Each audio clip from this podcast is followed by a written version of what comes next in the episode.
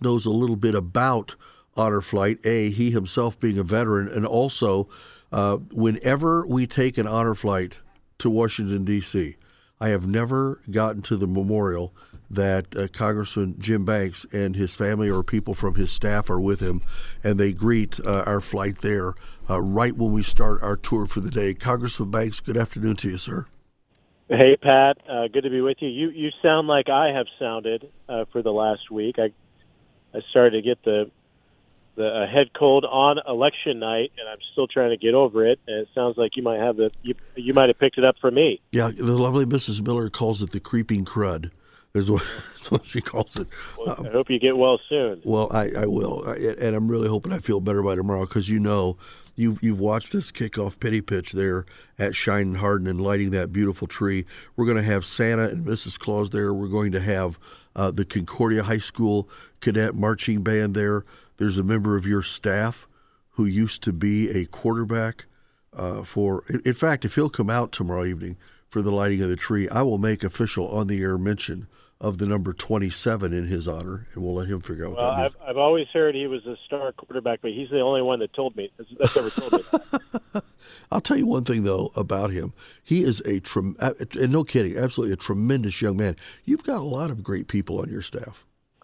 I really do. From Washington D.C. to Fort Wayne and the district staff, uh, we we have an all-star team. I'm I'm so proud of them, and especially this week we've had a busy long week and and they they've they've served me very well so and most of them Pat by the way the reason that they're all stars because most of them come from Indiana and uh, that that's that's what makes them all uh, they all have a vested interest in serving Northeast Indiana because most of us come from there. Right. Well, you know, uh, with uh, Tanner, who is your office director here, and and you know, um, and then uh, all the other great people here in the Fort Wayne office, and then um, I, I got to tell you, David Keller is one of the greatest chief of staffs I think I've ever met, regardless of what staff he's chief of. He just is a straight shooter and he's on top of everything. I mean, absolutely everything. I can't bring up a subject that he doesn't know what I'm talking about. Well, I, I couldn't do it without him, and and uh, you know he was with me from the beginning. He was my campaign. He was my friend, and then he was my campaign manager. He's been with, with me in Washington all six years that I've served out here, I always tell people we used to be friends. Now, now we work together, but we we used to be friends before we got into this, and I, I really couldn't do it without him. You're, you're right; he's exceptional. Yep. yep. In his role as the chief of staff from Tanner Spencer in the district, and ev- everyone serving across the board. Um, as we, you know, as we thinking about Thanksgiving next week, I'm, I'm so thankful for the the team that we have in our offices serving the district. I couldn't do it without him. Well, you know, and Landon Porter, who's a terrific young man too. I first met Landon a few years back when I was boarding a plane in Fort Wayne to head down to Orlando for the um, for the uh, event going on down there for um, you know Americans for Prosperity, and he was with them as their Fort Wayne liaison. And then a couple of years later, he migrated to your staff, and man, what a great addition he was. Yep, you're, you're going through the list. Uh, just a uh, Landon Porter. He's just a he's a hustler, and you know the neat thing about it is Pat. They all, all these guys that work for me, and and uh, and the and the women too. They all they all love their jobs. I mean, it doesn't feel like a job. We get to get up every day and serve the district, serve the people, work on conservative issues, be be advocates for our conservative values in Washington D.C. It's it you know most days that can be a lot of fun. It doesn't feel like a job. So yeah. we're we're very honored and I'm blessed with those who uh, join me in the in the fight. Well, uh, yeah, and I, I, am going to get a hold of uh, Tanner. I think this evening to see if he wants to slide out to Shine and Harden tomorrow. Um, so uh, we'll, we'll do all that. Well, Congressman, I don't think there's any question that a week ago, uh, you and I were somewhat let down that the, everything on the election did not pan out as we had thought it might. Uh, that having been said, I've done a lot of examination, and it seems to me you and I and others might wish that we had a little bit more result on election night uh, all across the country. I don't think it could have gone much better in Indiana's third district.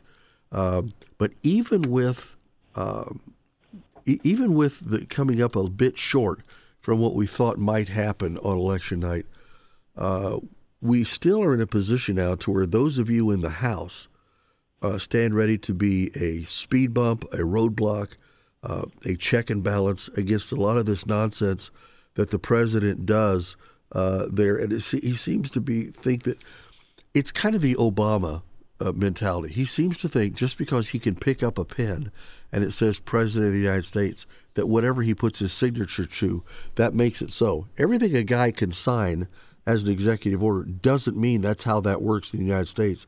You need legislation. Yeah, it shouldn't work that way. And we have a we have a president and uh, and a, a Democrat Party that has tried to do uh, everything that they want to do a part of their radical agenda through executive order, and we had a Congress that went along with it of the you know Democrat majorities in the House and the Senate who have gone along with it.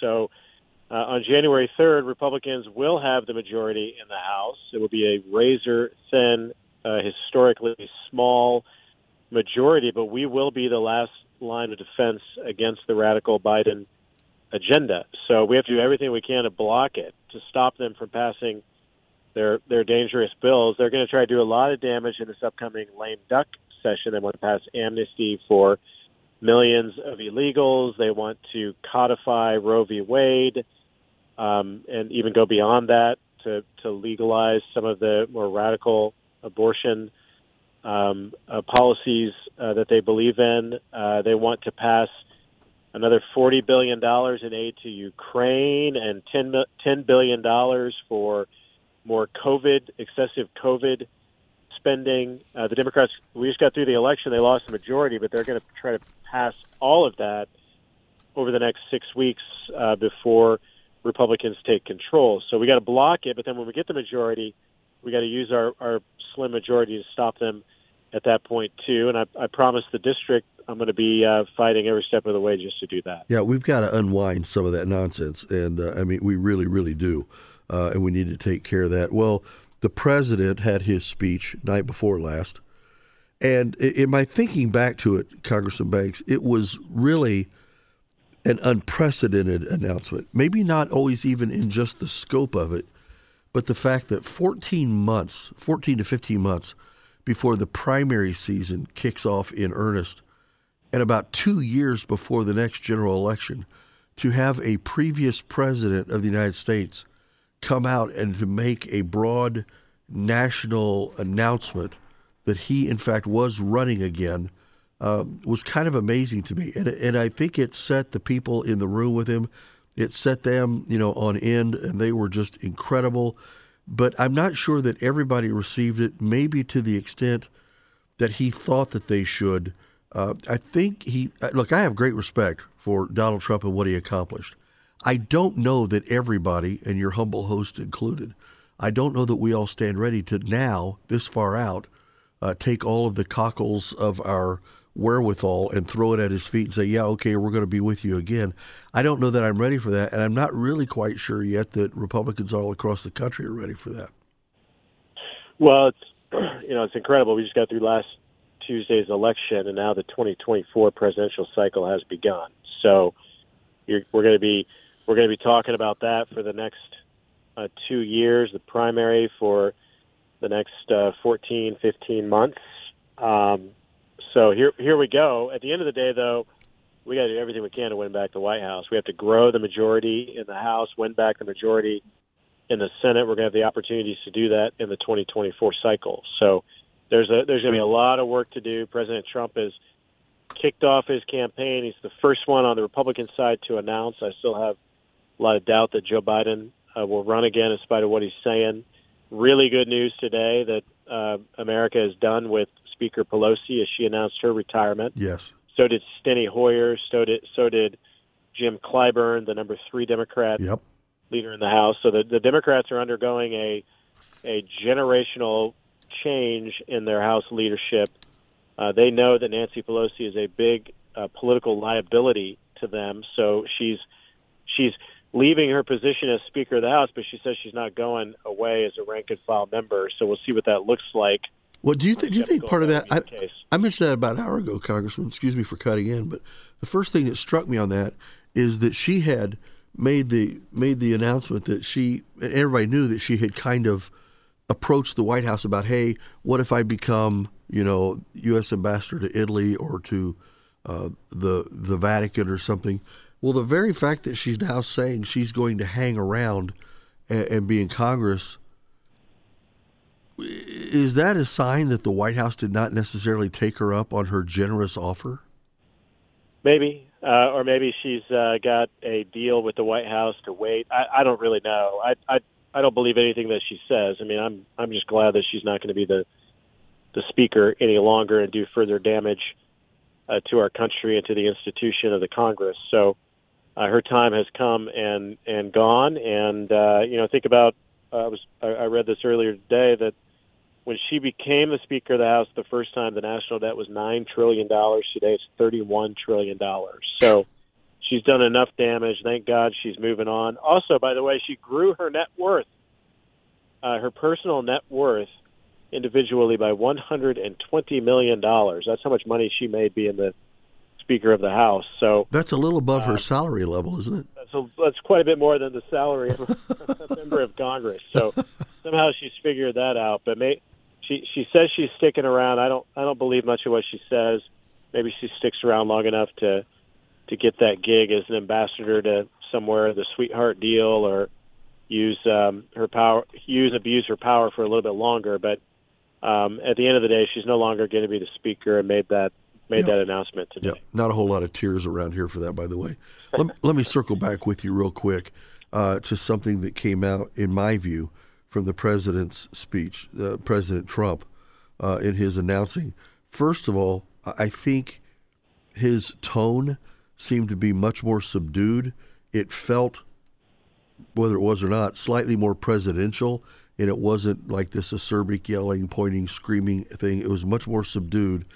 Um, I I thought he's making a strong effort to be forward thinking, but to me, the hit of the whole thing, and and, and you know, by virtue of the fact that tomorrow we're, we're kicking off penny pitch for honor flight, thinking of veterans, that he said he wanted to bring back everybody who lost their military jobs because of COVID and because of vaccine mandates, and not just bring them back and hand them their military jobs back, but to make up the income they lost. I thought that was enormous. Yeah, I I thought that was a powerful moment of the speech as well, and and uh, when we get the majority back, we're going to have an opportunity to put language in the next defense bill to to do that. But um, that you know his campaign promise was was powerful to make that happen. So I'm I'm glad that he's taken that on as a mission. Sir, thank you very much for taking time to talk to uh, the froggy fat man here in Fort Wayne, and uh, and, uh, and and you tell Tanner Spencer I'm going to come looking for him tomorrow. So uh, you got it. Get yeah. well, Pat. We'll talk to you soon. Have a good uh, weekend. I don't know if we'll be talking next week because of Thanksgiving, but happy Thanksgiving to you and all of your listeners. To you and Amanda and the girls, have a blessed Thanksgiving, sir. And we appreciate you very much and your prayerful consideration of all that you do for us. Thank you, sir. Have a great evening. Have a good day. Podcasts by Federated Media.